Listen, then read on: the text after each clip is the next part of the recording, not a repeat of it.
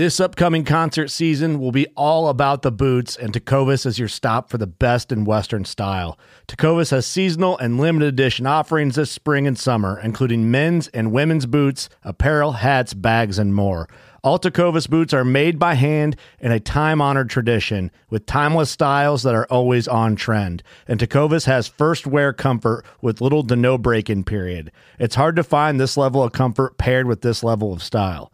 Stop by your local Tecova store, have a complimentary drink or two, that's WCB style, and shop new styles. The smell of fresh leather and friendly staff are at your service. Many stores even have leather custom branding to make your boots truly personalized. And with regular live music and events, there's no in store experience like it.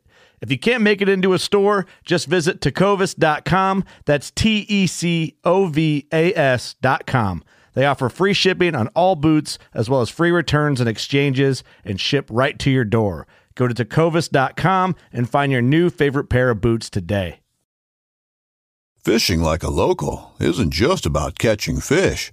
It's about connecting with the environment and the people who call it home.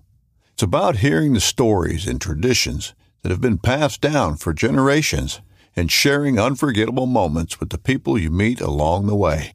Fishing like a local is having an experience that stays with you forever. And with Fishing Booker, you can experience it too, no matter where you are. Discover your next adventure on Fishing Booker. This is DSC's Untamed Heritage. DSC's Untamed Heritage is brought to you by Dallas Safari Club, Conservation education protecting hunters' rights. Ruger, Rugged, reliable firearms. Hornady, Accurate, deadly, dependable. Trijicon, Brilliant aiming solutions. Burnham Brothers Call, Calling as calls made. Texas Wildlife Association, Working for tomorrow's wildlife today. Texas Raised Hunting Products, The scent gods. www.trailingthehuntersmoon.com. The Hunter Conservation website.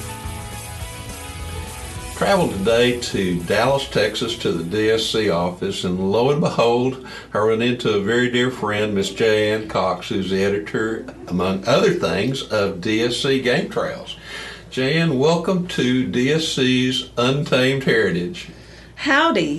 Howdy, I like it. I was raised right. yes, you were, by golly. You, you've been an editor now for a while, and, Quite- and yes. a writer for a while. Yes, too, since so since we used papyrus. yeah. I thought that was just me. Yeah. Well, actually, I think I go back to when you had the little chisel Yeah. and, a, and a block of stone, and Yeah. you just kind of did a Cuneiform. Yes. Absolutely, absolutely. Tell me a little bit about what it's like being the editor of DSC's Game Trails, but uh, and how you got into outdoor writing. Actually, let's talk about that first. Well, how I got into writing was uh, in sixth. Uh, sorry, when I was six in first grade, uh, I wrote a book about my dog, and Miss Martha White, my uh, first grade teacher, uh, made a book out of it, and boom, I was a writer. So. Yes, you were. I'm Um, impressed. It took me a whole lot longer to write my first book. I can tell you. Well, it was maybe four sentences. oh, okay. but uh, but I like the way that felt, and I always have wanted to tell stories and and tell people what was inside me, and uh, um, so outdoor writing. I was hired uh, to do a job as an editor uh, many moons ago uh, for another hunting organization, and just really stumbled into it and suddenly realized that this is what I'd always wanted to do. This brought together all of my love of nature and horses and and shooting and and all of the the fun stuff that goes on outside that I like doing. Um, and as well as sort of the life of the mind, you know, reading a lot of books and and distilling it all. And um, I taught you'll edit all these pauses out. I'm sure. No. No. no, this is conversational.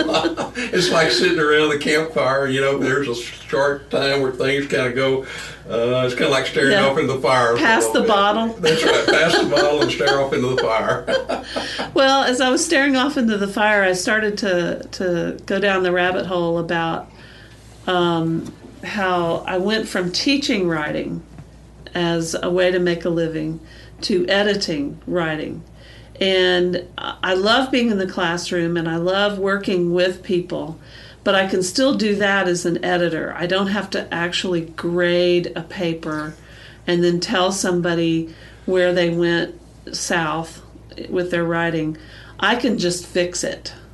I don't have to tell somebody how to construct a sentence. They can just give me the words kind of in a salad, and then I can line it up and make it into uh, a sentence. Um, and I, I, nobody in this room has ever uh, needed editing, so uh, I'm sure we both write absolutely perfectly. Oh, without a doubt. But thank you for all the editing that you've done to mine, which I greatly appreciate. But you know, I really love working with writers because there's there's something inside them that they want to get out. Everybody has a story, and I believe everybody has a book in them. And so it's really exciting to work with first time writers. But what's also exciting is to work with second and third time writers because they're on a roll. And there's just something about the self esteem that, that goes up when you see your work in print and I'm delighted that I'm able to have such a quality publication, and that people people when they get published, they say, "Okay, now can I have six copies?" Because I need one for Mama, Absolutely. I need one for my Aunt Jean, I need one. You know? so, um, so that part's very rewarding. You mentioned storytelling. How, how important do you think the, the, the fine art of storytelling plays into writing? Well, obviously, in the spoken oral tradition, there are, and also in speech writing and that kind of thing, there's a whole lot of traditions and tropes and, and motifs that, that you throw in, pauses, and, you know, there's a different way of telling the story. But writing has its own markers, for lack of a better term. And, um, you can still tell a great story. And the thing about writing is is that even though you start on the first page with the first word and then you end on the last page with the last word, you can still bend time in the story. And you can flash back or flash forward or uh, interject another subplot or it, it, it's there's so much you can do. And it is it is a time machine um, because you wrote something seven years ago that somebody somewhere in Texas is reading right now, and so they're they're getting a piece of you from seven years ago. So it it I don't know. I just get all excited about writing because it's so magical. What do you think is the hardest thing for somebody that's really just getting started? And hopefully, with this, we can encourage people to write. And Oh, I- absolutely. And I want to get into that a little bit more and then Sure. as we move forward here. But what do you think is the most difficult thing when it comes to writing for a person to do? Uh, to get it on paper, um, to to just get over that blank page, and really to get over the blank page, you have to get over yourself. Uh, you just have to let go and don't worry about grammar. Don't worry about spelling. Just get your story down, and as you put more and more words down on the paper, uh, or the screen or wherever the cuneiform clay tablets that you're using, right. uh, the more you write, the easier it becomes. And it's kind of like any any kind of uh, you know sport that you do or yoga or whatever. I know you're big into yoga, so Oh, absolutely. You, can tell by the fact that I can't sit Indian style or anything like that. And I guess I ought to be careful how I say. I can't sit cross-legged like Oh, some, yeah. some of the indigenous people did. Yes. Let me put it that way. So, but uh, I I happen to be into yoga, and that's something that uh, that I use with my students is or or my writers, is that the more you do it, even if you're doing it badly, uh, the better you get at it. And it's it, it is helpful to have a coach, an editor, or a loved one who's going to cheer you on, but also who's going to maybe course correct you a little bit and say, "Are you, you are you sure you want to say that?" Or maybe help remind you of, of things like, well, why don't you put in the thing about when the Chevy broke down? uh, you know, at the at the bottom of that hill, and we had to push it up. The oh yeah, I remember that now. So uh, it, you have to get over putting words down on paper. Got to do that, and you also have to share it with somebody.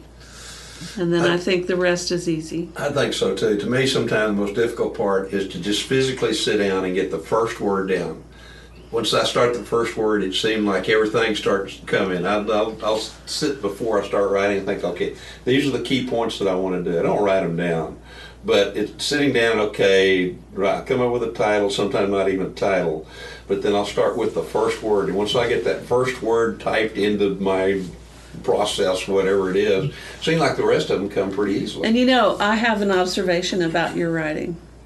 Uh, you often start with a verb Yes. And an action word. Yes. And that that's fine. That that's that's perfectly fine. Maybe it's an incomplete sentence, but only only the grammarians will care. Well, but yeah. you get right to the action. That's what that's what your writing does is it gets people it pulls people right in there and to me that that's that's a part of writing too is that you want to grab somebody mm-hmm. and if you can grab them in those first few words you can tell a reasonably not exciting story afterwards, but once you grab them that first time, they're going to follow through to see whatever you're going to do. Uh, what about conversation? Using conversation in writing? How oh well, absolutely. Uh, uh, you absolutely have to do it. Um, there are all kinds of ways to do it. There's natural ways to do it. Uh, there's some pretty stilted ways to do it which might fit if the conversation you're having is stilted. Right, right. If you're having a difficult conversation with your outfitter, uh, you know, you can show that in, in the interruptions and the pauses. Uh, you can interject. The, the good thing about writing over, say, movies or TV is that uh, you can interject thought into it. And in a movie or a TV, it has to be somebody doing a voiceover. Right. But right. you can you can stick that thought right in the middle of what you're saying. You know, like like uh, oh, let's go on up that hill, and and then it, to yourself you go, oh no, what did I say? I left my gun at yeah. the bottom of the hill, you know, or whatever. Exactly. Exactly. Yeah. Yeah, that, that's really interesting because you're right. You can do that, and you can do it in so many different ways there as well too. What's so? What's the what's the one thing you get out of writing that that you don't get out of anything else you do?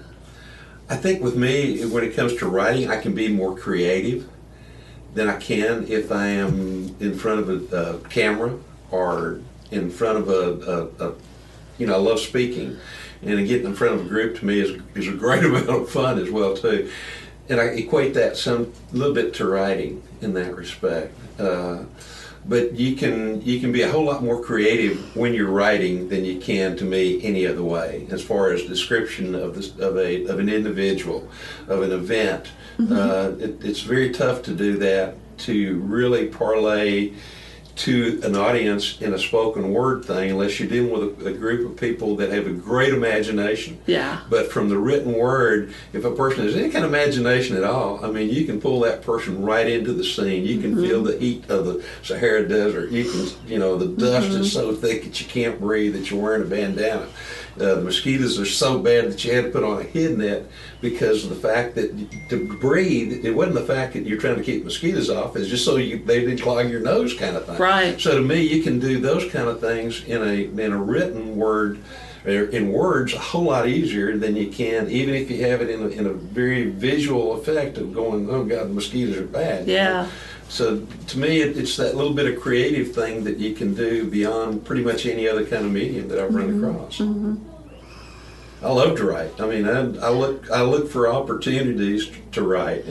And one of the things I want to bring up is that when I started writing, things have changed. I used to tease with uh, Judd Cooney and J. Wayne Fears and Jim Zumbo and some of the other old cohorts that have been dear friends of mine. When we all started off, we all used a big chief tab, a big chief tablet.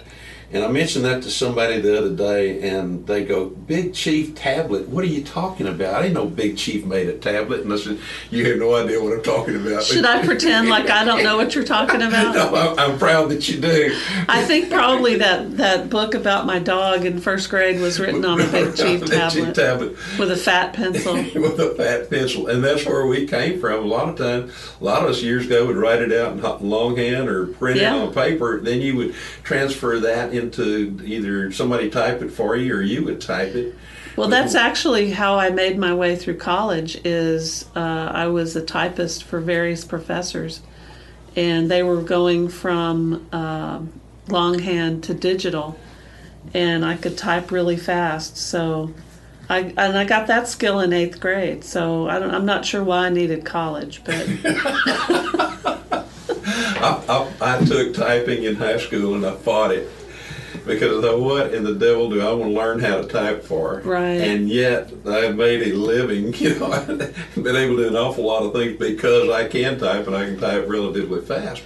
But we've come, when I started, you could write a book, you could write a screenplay, uh, you could write a novel, and that included, you know, maybe included in the book. You could do an article, maybe a column.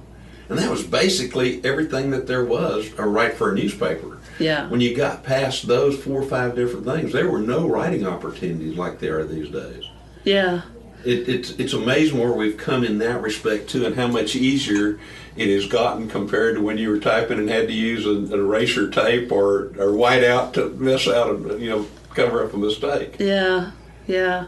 So, have you ever thought about writing fiction? You said you like the creative side. Have I've you written ever? a lot of fiction in my lifetime. Yeah. Well, I mean, like like in a book, a novel, not not. I uh, have. I've, I've looked at that very seriously. One of the times that frames in the scheme of things that really interests me is the early 1900s when when lifestyles were changing considerably at the time, and, and you were dealing with still characters who had lived the Civil War, and there were still some things that were going on in the lower valley. Some of the short stories I've written, I developed characters from that time frame of the early 1900s, having spent time with some old Texas Rangers and law mm-hmm. enforcement people, and listening to their stories, and and some of their stories were absolutely fabulous Yeah. and but yet I could by in the writing I could change them just a little bit, you know, to make them even a little bit more interesting. So yes, I have, and that's one of these days. You know, get past a few things, I'll probably try to sit down and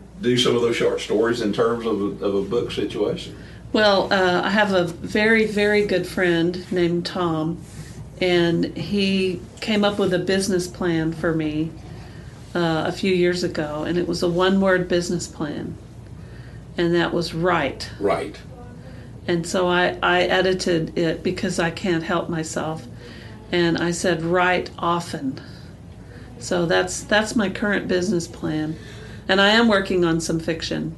I think I think every editor has a, a secret novel in their drawer. Um, but uh, you were talking about writing about people who who lived right. and bringing them back to life. What's it like for you when you're writing? Are you making stuff up? Are you kind of looking up in the sky and like, well, what would that be like? Or are you like recalling things that may have happened? With with me, it, it's much recalling, but at the same time, not necessarily looking at the looking up at the sky, but re, trying to recall the little details that made uh-huh. whatever happened special. Yeah. Or whether it was a person that you met. Why was this person really special? And and maybe it was it's simply the way he wore his hat. Yeah, You isn't know, that the those kind of the, the the the scariest feeling or the best feeling is is you know when you're writing fiction and and it's like it really happened. It and really you're just trying to remember it. And what I've noticed in, in the short stories I've done, and I've used the same characters occasionally again and mm-hmm. again and again, kind of thing, but they take on their own life, and it's not like me writing. It's like they're sitting on my shoulders saying, "This is how things happen. This is how things happen," and the story just goes by itself. It, it's not that I'm thinking, "Well, I'm, I'm gonna, at this point juncture of this point in time, I'm going to have, have this happen or this happen." Right. Things just happen. Yeah. You know, and it, it's really like the story takes on its own life. I had a very profound experience one time, and I was writing a chapter about somebody and it, a main character whose name is Riley. And in the middle of this scene with Riley, I realized that, oh no, Riley has to die. And that was that was my first character that I had to kill.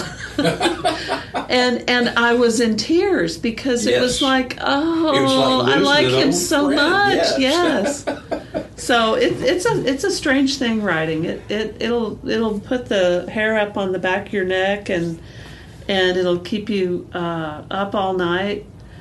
And uh, when I'm when I'm hot on something I'm writing, uh, I have trouble sleeping, or I'll I'll hope to get fall asleep and wake up when it's light. But most of the time, I wake up about four thirty, and then I go sit down and I write from like four thirty until about six when the alarm goes off. So I, I do that a lot. I started doing that years ago before we had cell phones. When I was at home, and uh, the phone would generally not ring until eight o'clock in the morning, and then it would ring all day long, and then until about six or seven that evening, it would ring again. It's ringing now, but I just ign- ignore it. Uh, but what I'd do is I'd get up at one o'clock in the morning, and I would write literally until. Uh, till it was almost time till the phone started. And when the phone started, phone call, phone call started, I was so tied up with it, I couldn't keep you know train of thought Right. going.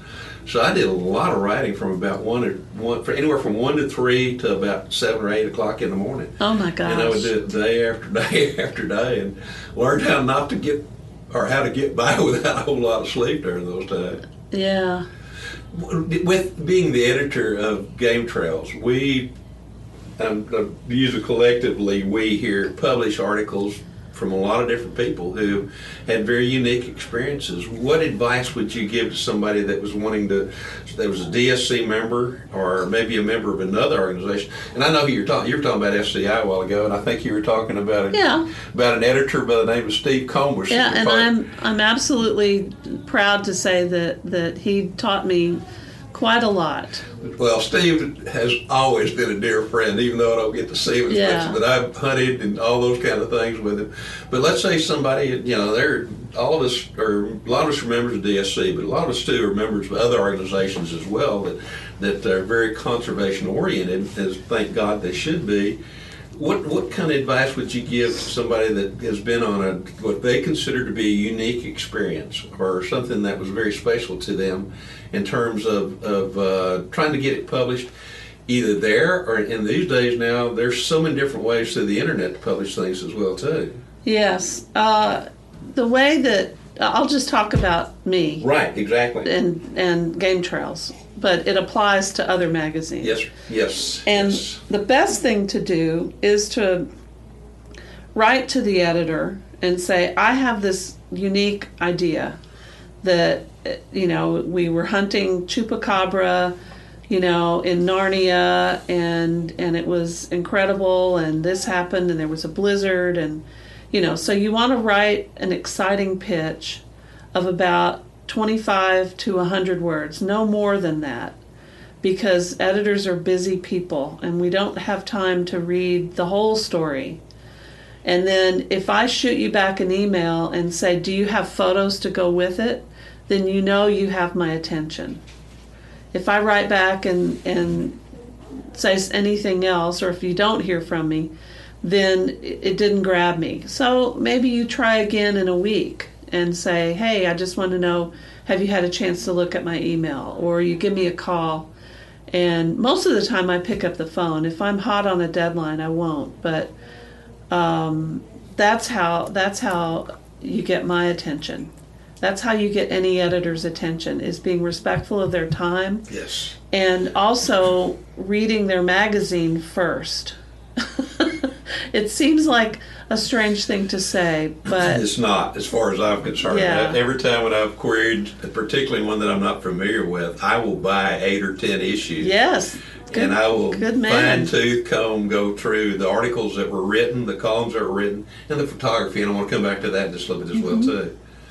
And then from that, I will come up with a, with a story idea as Yeah. well. Uh, I used to send, oh, when I sent editors queries, it depended on how they wanted it, but generally I'd send them like eight or ten queries at the most. excuse me, a lot of times just one or two, and I try to come up with the, the with a uh, a line that I was going to wear use somewhere in that article to grab their attention Yes. to where. Uh, uh, whatever. I mean, like when I said the buck was coming at, its, he was charging in from the rear, and I was looking at the wrong direction, and I couldn't get turned around quick enough. I mean, there's or the, you know, plane landed and and it disappeared. Yeah. Period. okay. Then, then all of a sudden the guy goes, well. Where'd the plane go? Okay, well, if you want to know the rest of the story, you Yeah, there you go. Those kind of things. Yeah, and I Those call that it, it's like fishing. It's- It- it's like exactly fishing, like fishing. And I when I teach my uh, college students this, I, I call it there's uh, the bait and the hook, and then you set the hook, and it, it- which is that's fishing, you know. Uh, and so if you just put those th- and the anglers who are listening are, are applauding because they they might be able to now write um, anyway, uh, so you've got to have a hook, and you've got to draw them in, and then you want to keep them in. Yes. And I was just thinking that if somebody sent me a, a short pitch and one photograph, that would be a, a miracle, because they know if it's the best photograph of their hunt, and maybe it's not the trophy photo. It might not be of the animal. It might be you've sent me photos before looking uh, looking over your shoulder or looking through a scope at a big elk or a big deer or something like that and that's exciting that puts you right there in the scene like we were talking about a while back that you want to you want to put the reader right there. And if you think of the editor both as sort of judge and audience at the same time. Which they are in a lot of ways. yeah, because I'm I'm reading for the readership that I have, and I'm not going to put anything boring in front of them unless I there's other factors Right. at and sometimes there are. Sometimes we have to have some very dry type of writing simply because of things that are going on in the world kind of thing to keep people informed a little bit. There's But a little bit of everything for all of my readers in every go. magazine. So, There you go. now you mentioned photography. Yeah. It, that too has changed so much because I remember years ago going on hunts, taking my 35 millimeter with uh, Fujichrome or uh, Kodachrome and and setting Slide up film. Oh my God. Yeah. And I just, yeah, slide film or even black and white, and drawing a picture and saying, okay. th- th- This is the shot that I need. Hand the camera to somebody, and they're shooting up And pictures pray. and pray because we had to get back home, send them off to be developed. Mm-hmm. Then hopefully, out of the hundred that you shot, there were two or three that were usable. Uh-huh. And so very often, when you handed somebody else, they didn't, even though you'd drawn a picture in the sand or on a piece Yeah. of paper, it looked nothing like it. Well, and they didn't focus. no, the focus was off. I mean, there's so many things that could, could get messed up back then. But these days, with the digital cameras that we've had, uh, and even with phones, the the, uh, the the phones that we have these days with the camera that within them, they're absolutely amazing. Yeah, I publish um, a lot of iPhone photos, um, and there are ways to manipulate the photo, and that's a whole nother discussion. Right, right. there are ways to manipulate those photos after the fact to fix them. Um, it's it's possible to do that, and then of course we have Photoshop where we Right. can we can you know if there's a uh, some barbed wire in the way we can kind of just disappear that. It's amazing how all that works. To, to this day, I'm still in total amazement of what we can do, even Yeah. with the little simple programs on your camera or on just Yeah. a regular computer these days. Of what you can do. Yeah. But, uh, Now, of course, right. we don't we don't alter the photo to make the the animal or the person look any better.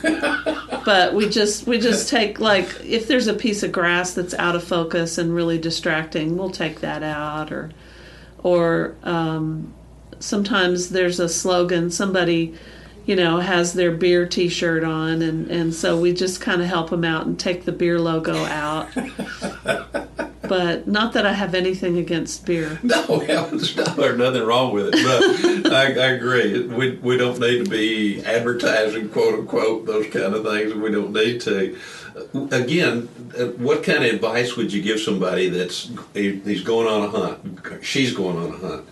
What kind of photography should they try to get? Everybody's going to want a trophy pose photo. That's as much for themselves as anything. okay well but let me What style of photo and what should they concentrate on that you like to see when they start submitting an article with with photos? well i have a two part answer and the second part is a question for you Oh, okay. So the first part of my answer is anything of interest, uh, even down to like signs uh, leading into the the ranch that you're going to.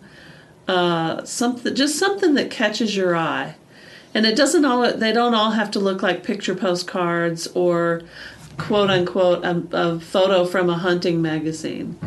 Uh, some of our best uh, images are candid photos that are happening Right. with people at dinner, around the campfire, if your lighting is good enough. Uh, we, we've, I've got a lot of African sunsets, uh, but people still send me photos that are great that we can use. Um, you know, in the act of hunting, stalking, if you have somebody who is going along with you, if, if, if one of you is, is the shooter, then the other person can be the camera person, uh, which I realize adds to the people on the hunt, but that always helps. You've taken some really fabulous photos of me because you hung back while me and the guide went up ahead. And uh, so that's always, uh, those are always really nice photos. We like to show animals in the wild. So if you come across a herd of does or, you know, cows of whatever you're hunting, take pictures of them. Just because they're they're young or because they're females doesn't mean we don't want to see them. Right. Doesn't to me that doesn't detract from anything. If anything, it, it certainly adds Yeah. to, particularly if if you can relate that into the story Yeah. somehow or another. Yeah. So the second part of my answer is what advice do you give people when they have a new gun and they're going on a hunt? What advice? That's to me is to get familiar with that firearm. Uh, take that firearm, um, whatever optic you're going to use or sight that you're going to use. Get familiar with it. Then go to the range and spend time to learn the capabilities of that firearm and your capabilities with that firearm. It may be the the world's most accurate gun, but if you don't get a good solid rest and know how to shoot from a rest, whether it's in Africa shooting sticks or here in the state shooting sticks or leaning against, you know, always take a rest if you can. Shoot it at the bench to learn what the capabilities are in terms of accuracy, then shoot it from a shooting position that you might have to assume when you're in the field. Mm-hmm. And if you do that, you're gonna, if you know the gun and the capabilities of it and your capabilities, you're gonna do well with it. Now, you can take every instance where you said gun and you can substitute camera You're right. because that's exactly the same thing. I had not thought about it that way, but I appreciate you I throwing that in there. Well, I thought you were being a good sport and just spinning that out so that because you didn't realize or you did realize, but that's exactly what you do with a new camera is You're you right. take it out before it's crucial. Uh, so take it out, take a lot of photos of your kids, your dog, your your sweetheart, whoever. They'll get sick of you taking pictures of them. Then go take pictures down the road or, you know, at the gun range, wherever uh, and then take them home and put them in your computer and look at them and look at them with a critical eye and think is this the kind of photo that i see in a magazine because you might be onto something you might have some kind of skill then you didn't know it uh, I you might not know how to use your your camera, and you might need to figure out how to switch on the little autofocus on there so that you don't have to worry about focusing. Or switch off the autofocus sometimes. Too. Yes, but remember your glasses when you're taking photos. I have to do that now. well, I had my eyes worked on some time ago. I carry cheaters everywhere. Yeah. But you're right. I can see absolutely fantastic at a different distance. But when I'm looking at the viewfinder of the camera Right. or on the back of the camera, to see the photo looks like. Is it is it in focus? Well, I Yeah. can put my glasses on. You're right.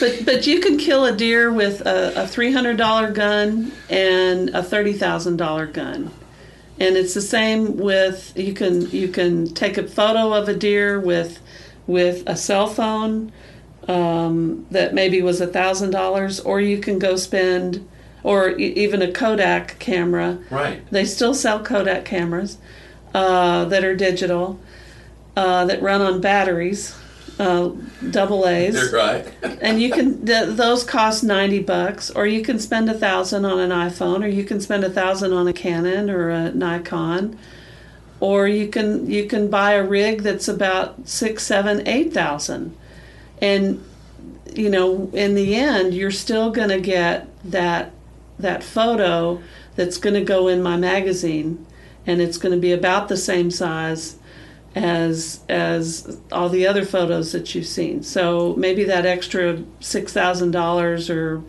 you know sixty five hundred dollars wasn't worth it. Maybe you just need a good old three hundred dollar camera, and Right. same as the three hundred dollar gun.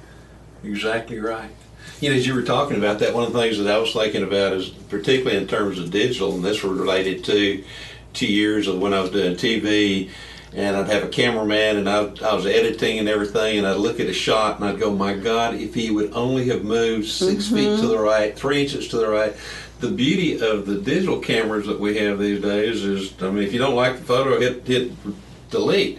But you can shoot that photograph and go, no, wait a minute. If I looking at this photograph, the, this critter is here, there's a mm-hmm. bush here. You know, if I move just a little bit to the right, I can greatly improve the the overall image in terms of the composition of it. And so to me, mm-hmm. that's one of the great things about the digital cameras are the phones that we have these days. Yeah, I wrote a, a column. I have a column in every Game Trails, and I wrote Right. a column about a year and a half ago about some uh, general rules for uh, taking photos. And of course, I can't come up with with any of them except what you just said. That crop it in the frame. You can crop it after the fact, but look at that. And if you've got a tree that's not interesting, move a, a tiny bit and get that tree out of there, or incorporate that tree in the shot somehow. And the same goes for a fence post or uh, a person. And it, it's okay to crop people out of your shot.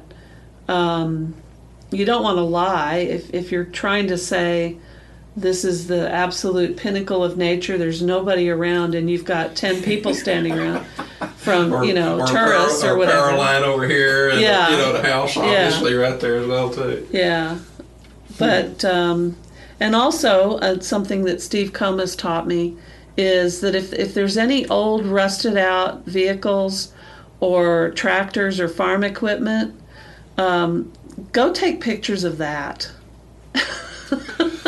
that stuff's interesting. It- it- Hunters and, and us us outdoor folks, we love that. Absolutely, and I mean I've used those kind of things. I used to hunt in northeastern part of our, the eastern part of Colorado, and a lot of those areas had been. Uh, they were part of that movement when they brought settlers in, and you got 160 acres, and they built all these houses. And this was back in the early 1900s, I guess. And a lot of them left old vehicles. They finally just said, "The heck with this! This um, we're not going to survive if we stay here." and yet we would turkey hunt in those areas, or even antelope hunt, or whatever. And we use those old vehicles or old homesteads as blinds a lot of mm-hmm. times, and it made for some absolutely fabulous photography. You're right. Yeah, and barns and Oh, and all of that good Yeah. stuff. That that's that's part of our our heritage. It is, So- and to me, you can look when there. There was a time when almost all photography and publication looked very similarly. Uh, in far as composition. And then in the last several years, we've had some really great photographers that go, wait a minute, I want to shoot this from a totally different angle. You know, or I want to shoot where I've got something. I'm shooting down the, the, the gun barrel, so from the backside, so I'm going to get real close, and you can just see the like the, the fence disappearing into the Yes. to the wilderness Yes. kind of thing and uh, shoot different angles. That's that's one of the things that I've learned in the last several years is uh, like shooting a traditional trophy pose.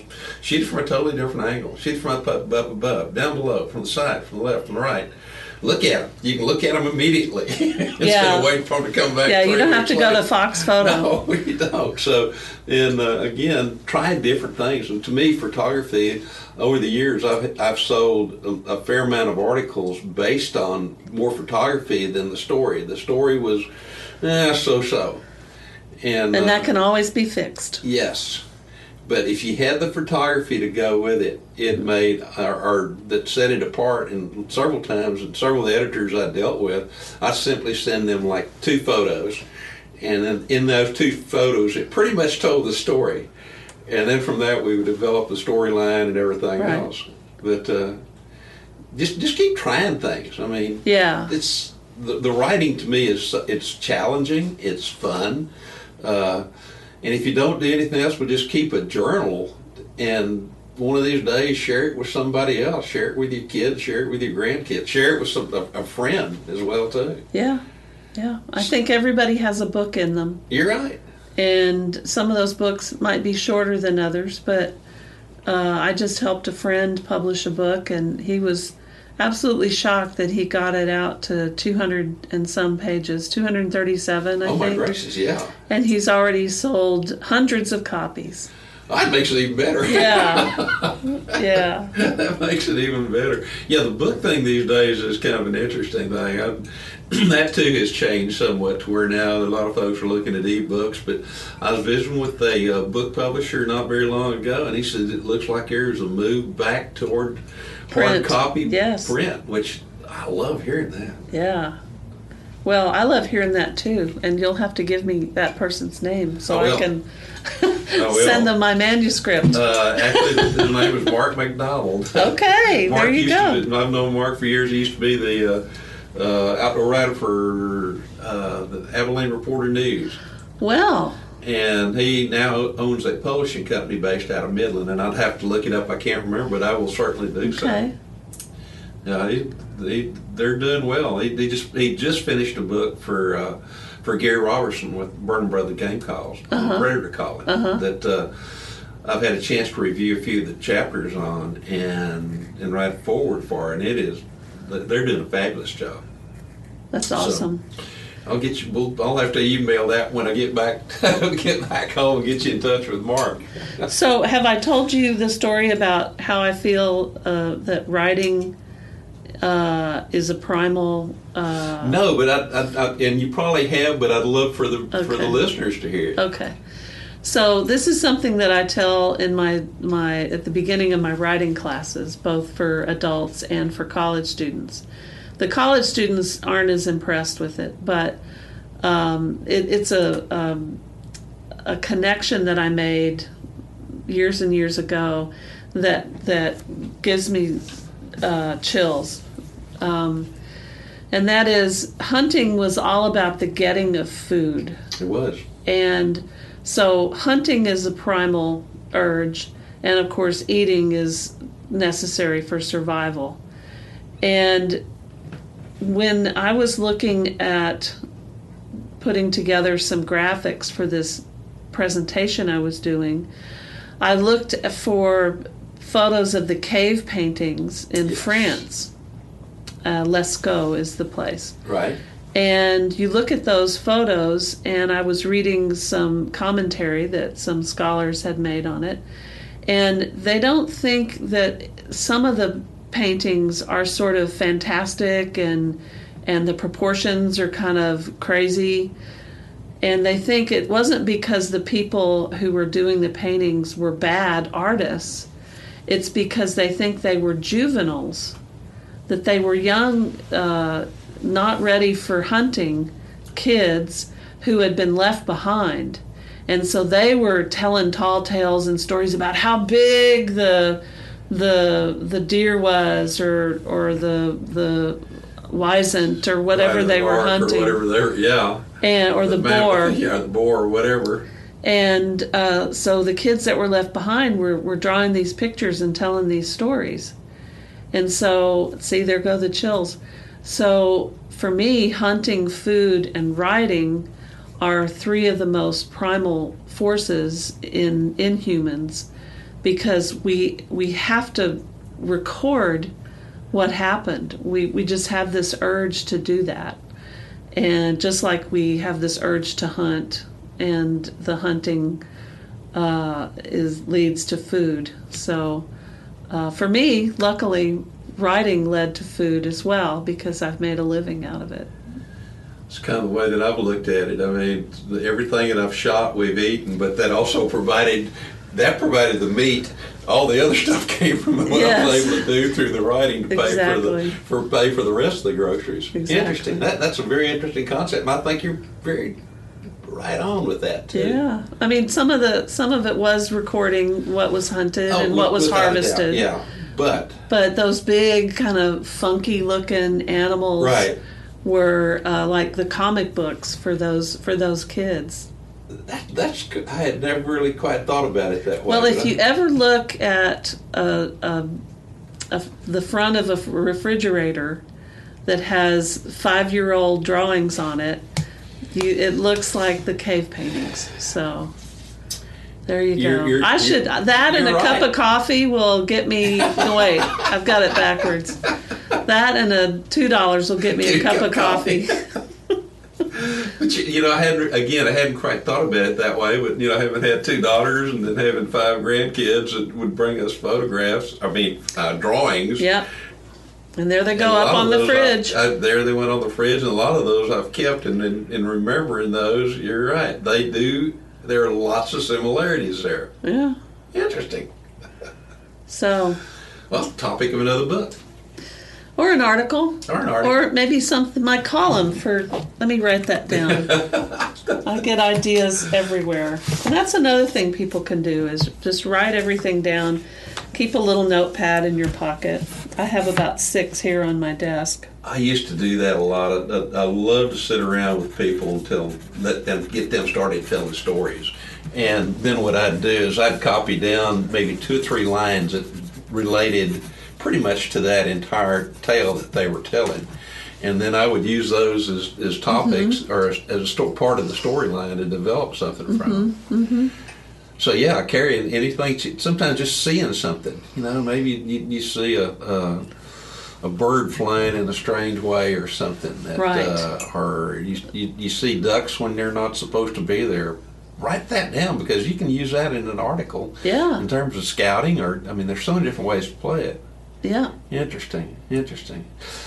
While we're talking, uh, it's Doctor J. Ann Cox. It is. It is. I have a PhD in uh, a multidisciplinary um thing. It, it combine. I combined anthropology and folklore, which is basically storytelling, Oh, cool. with anthropology, and uh, I studied food. I studied Mexican food for my dissertation, but my background is uh, teaching, writing, and um, and literature things. So We talk about food on this podcast every once in a while. Why, why Mexican food? uh, I was living in Tucson, Arizona. And what I was interested in, now you see, you've asked a, a PhD what their dissertation was, so Yes. we've got another 10 minutes. I here. expect that. Let's see if I can give you the three minute pitch. or the 10 or 20 minute one. what what was interesting to me was the idea of authenticity and how authenticity happens and so much of the food that you buy in a Mexican restaurant is not authentic No. but we still want it we still Yes. love it you know the chimichanga was invented but it's delicious you know Exactly. and so, uh, tourism in Tucson is uh, built on food. I mean, uh, in part, because everybody's got to eat. So when tourists come down to look at whatever they want to look at in the desert, they go to these Mexican restaurants for the authentic, autentico experience. And so I looked at how that authenticity was constructed.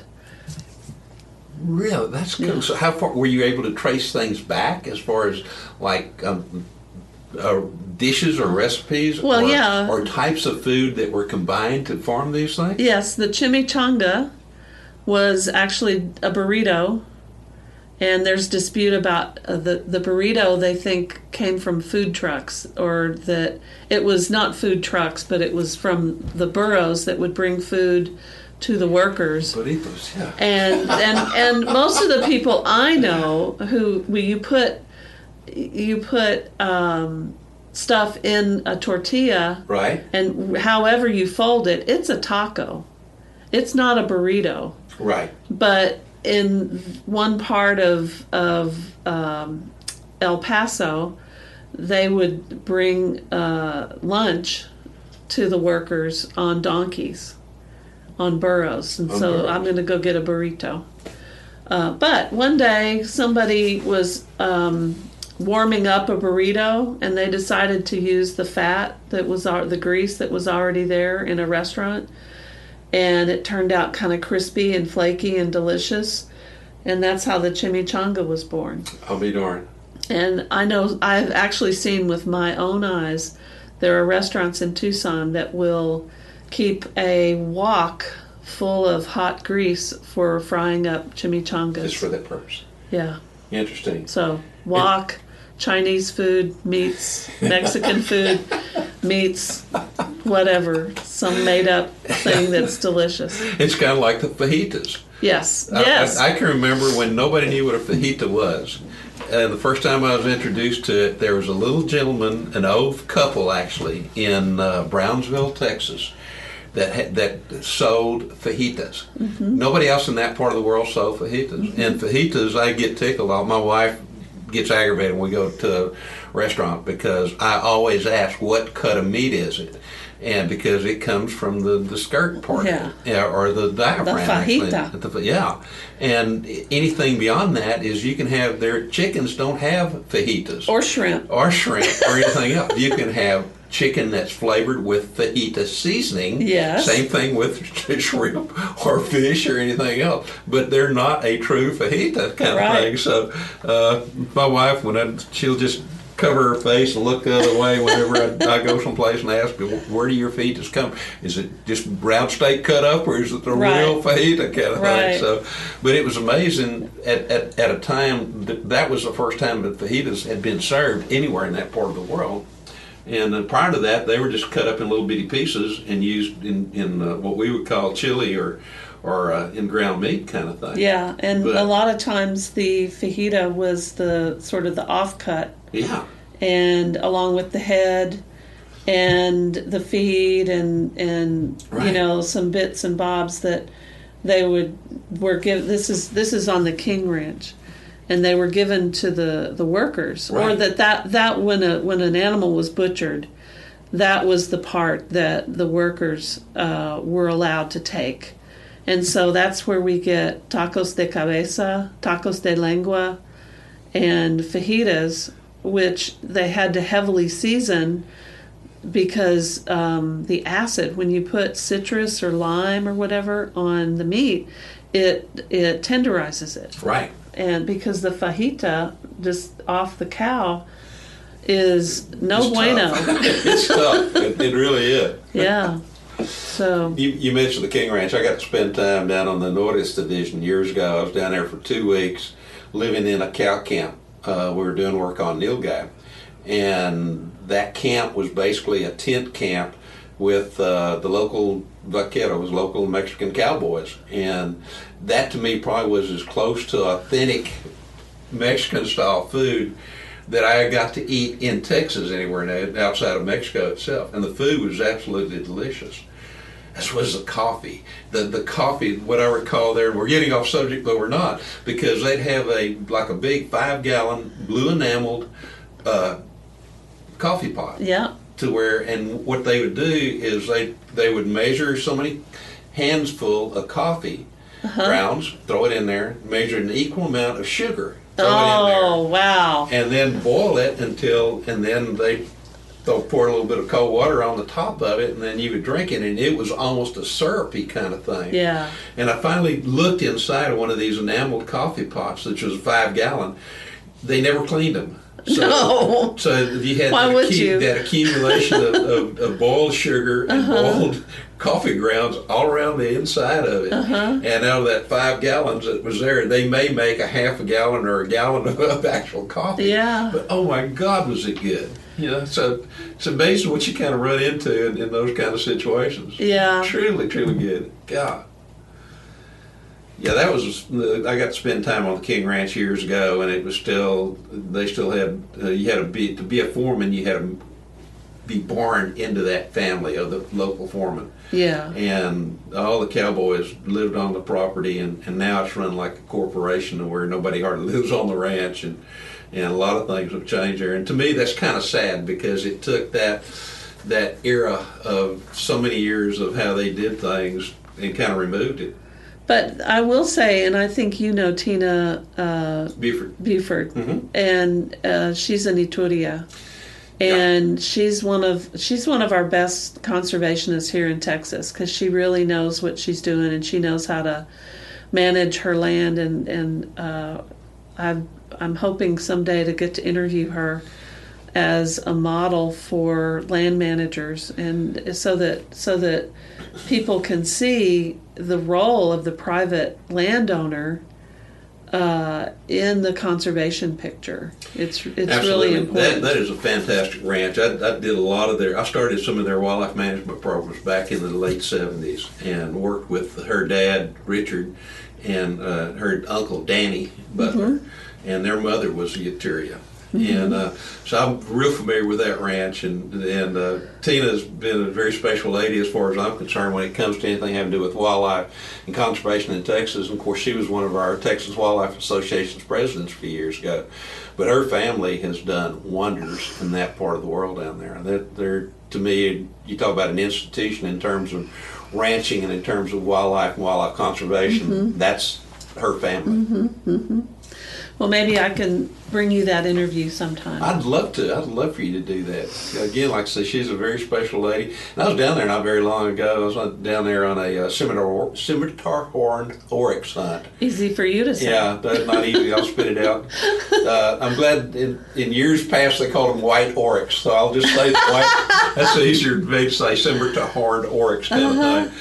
But uh, they've done an absolutely fantastic job on that ranch with uh, not only the native game, but with uh, several of the species that are pretty much gone in their native homeland. Yeah. Yeah. We were hunting down there a couple of years ago, um, and I had the flu the whole time, so a lot of it is is a is a blur to me.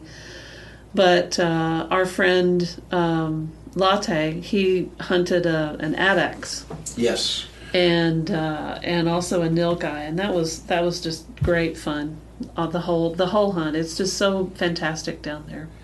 It is. It was getting hot when I was there. Of course, right now that's not the place you want to be in July and August, or even the early days of September. But uh, Greg Simons runs the hunts on those properties down there through Wildlife System. Yep. So anybody ever wants to go on a really good hunt, whether it's for native game or some of the the the uh, uh, exotic species, if you will, such as the addax, the, the oryx, the gemsbok, the beisa oryx, nilgai, waterbuck, uh, inyala.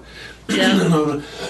Excuse me, and I'm not sure what else they have down there. I know they and a lot of hogs too. That Yeah. is, that is one place to really go, and and that a lot of that habitat is so very similar to what you find those animals in in their native homelands. So that's I think one of the reasons that they've done as well as what they have. Yeah. Plus the protection and, and everything that they've done in terms of, of trying to keep that those species alive down there and, and, and increasing their numbers. Well, Interesting stuff. Greg's. Uh, can we drop names here? Absolutely.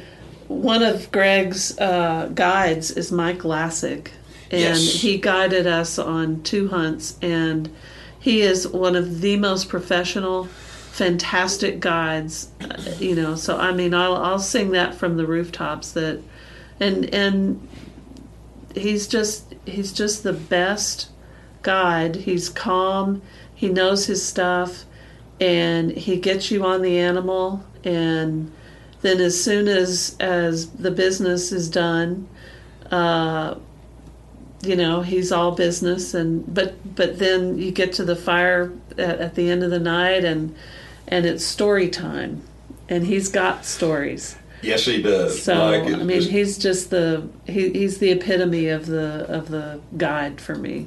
I, I totally agree. Greg Simons with Wildlife Systems, and, and actually, Greg's come on board as a sponsor of the, of the podcast Oh, as well. Oh, well, too. there you So, go. Uh, but it, all those guys that work for Greg are true professionals. They know the animals, they know the, the habitat, they know the uh, the the local folklore, if you will. They know the history of those animals and of that property in most instances, and they're just.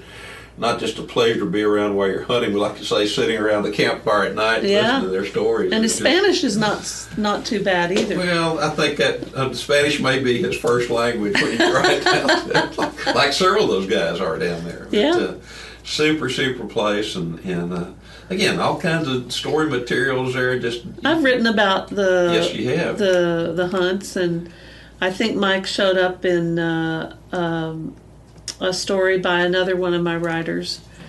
Um, but uh, yeah, if, if anybody's going down there, uh, he doesn't he doesn't hunt all the animals that Greg offers, but he hunts a lot of them down there in uh, far South Texas. yeah, Mike is a rancher and a farmer that grew up in that family's been down there for ages, kind of thing, and just again, truly knowledgeable, truly a gentleman. But my gosh, they know that country.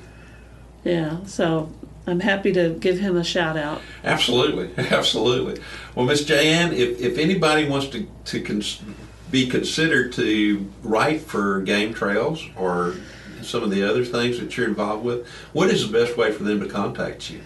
Well, email, of course. We, our lives are run by email, but um, my email is very easy. It's J A Y, like a bird. So it's J at biggame.org. And um, if you mention that you heard me on the podcast, uh, then I'll know that, that you've already gotten the briefing. I like that. I, I, I do like that. And of course, big game is, it's the DSC. It's it, if you want to learn more about DSC or about the publications that DSC does, you can always go to www.biggame.org, and I spell that out simply because it's not. There's two G's instead of one. There's a lot of G's. There are a lot of yes. G's. Plenty of G's. Well, No, Jan- but I, I would welcome hearing from uh, any DSC member who wants to be published. And if somebody is not yet a member, and I say not yet a member, I like that. We are member supported publications, so we do, for the most part, uh, publish member stories. But we have this new Basecamp membership Thank you. Yes. which is $45 a year and really you get all the benefits of the $100 membership except for uh, one publication camp talk which you can get online anyway so um, so yeah get, get, get in touch with me and, and we can work something out Miss J, thank you so very much. thank you you're the best Well, you're very kind, and I'm glad you're blind. Thank you. DSC's Untamed Heritage is brought to you by the Dallas Safari Club. Conservation, education, protecting hunters' rights. Ruger, rugged, reliable firearms. Hornady, accurate, deadly, dependable. Trijicon, brilliant aiming solutions. Burnham Brothers Game Calls, colonist calls made. Texas Wildlife Association, working for tomorrow's wildlife today.